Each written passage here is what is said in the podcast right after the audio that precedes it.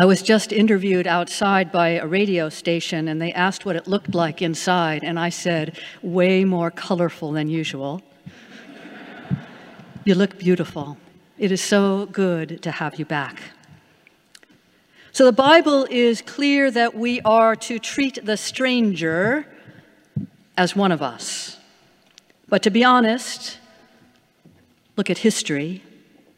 That's easier said than done. Somebody say amen. Amen. The etymology of the word stranger says it all, from the French estrange, from the Latin extraneous, meaning not belonging, meaning foreign. Moreover, treating the stranger as one of us goes against the grain. It's not what we do when left to our own devices. On the contrary, our primitive instincts cause us to gravitate toward friend before stranger, to alike before different. We have a tendency to associate with people who are similar to us. Take a look around, Exhibit A.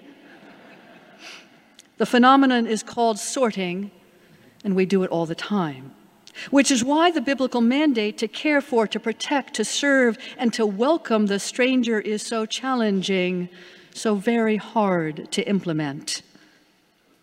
It is, nevertheless, what God asks of us. Somebody say amen. Caring for the stranger is a biblical mandate because it makes us better people. It makes our society, our city, our town, our village, our nation a kinder and more gracious place, more God-like. Well, I have great news for you. You are in Boston, amen? Amen. And right about now, Boston is chock full of strangers. They are everywhere. Psst, they're the ones with sweat-wicking tights and reflective wind jackets. I think they come from some place called Adidas. I don't know.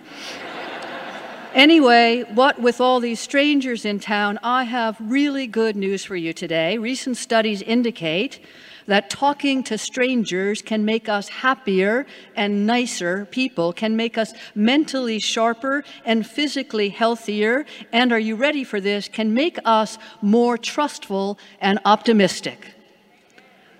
I don't know about you, but I could stand to be a little more trustful and optimistic about now. Well, it turns out that chatting with your local barista, greeting the guy you pass every day who runs the hot dog stand, engaging the woman carrying a box of chocolates, making eye contact on the sidewalk with passers-by, talking with the homeless guy, striking up a conversation in the elevator, on the T, in the lunch line. These can make you feel better and make you a more interesting human being and make you that much more friendly and pleasant. So if talking to strangers is so good for you and makes you actually feel good, as studies indicate, why don't we do it more often?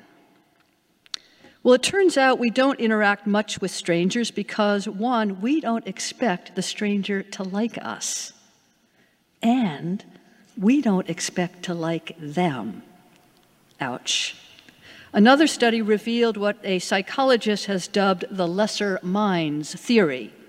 The lesser minds theory goes like this: because we can't see what's happening in another person's mind, we tend to assume they are less sophisticated and more superficial than we are. So, for example, if you were to pass me by on the sidewalk out there, not knowing me, having never seen me before, you are likely to assume I am less sophisticated and more shallow than you. Imagine that. With all this in mind, a psychologist created a conversational scavenger hunt for her students in her psychology class, and the scavenger hunt sent them out into the city, looking for different types of people with whom to strike up conversations. Artsy types, people who looked sad, people who were dressed fashionably, others who were tattooed, anyone sporting an especially striking tie, oh, and people in sweat-wicking tights from the land of Adidas. Now, I just added that. But the results were overwhelming. Participants found it easier to strike up conversations with strangers than they had predicted it would be. The conversations they had lasted 3 times longer than they had predicted they would. 80% reported they had learned something new from these conversations. 41% exchanged contact information. Some made friends, others agreed to meet for coffee. One even went out on a date. I don't know what happened after that. Moreover, upon their return from this exercise, the students reported that they felt cheered by the experience, buoyed and excited by it, even exhilarated, and more confident in their social skills and eager to maintain the practice of talking to strangers in the future. Harriet Tubman was a fugitive slave who would become the most productive and certainly the most courageous conductor on the Underground Railroad. So great was she that she earned the moniker Moses. But here's the thing. The very first time she crossed the line into freedom, she recalled, and I'm quoting now, "I was free. I had crossed over, but there was no one to welcome me to the land of the free. I was a stranger in a strange land." So maybe you and I, by reaching out to a stranger, maybe we can make amends for Harriet Tubman's experience all those years ago. Maybe we can be to another, to a stranger, what nobody was that day to Harriet Tubman. So here's your challenge. I know you've got a little challenge tomorrow, but here's your challenge for today. Make this city better.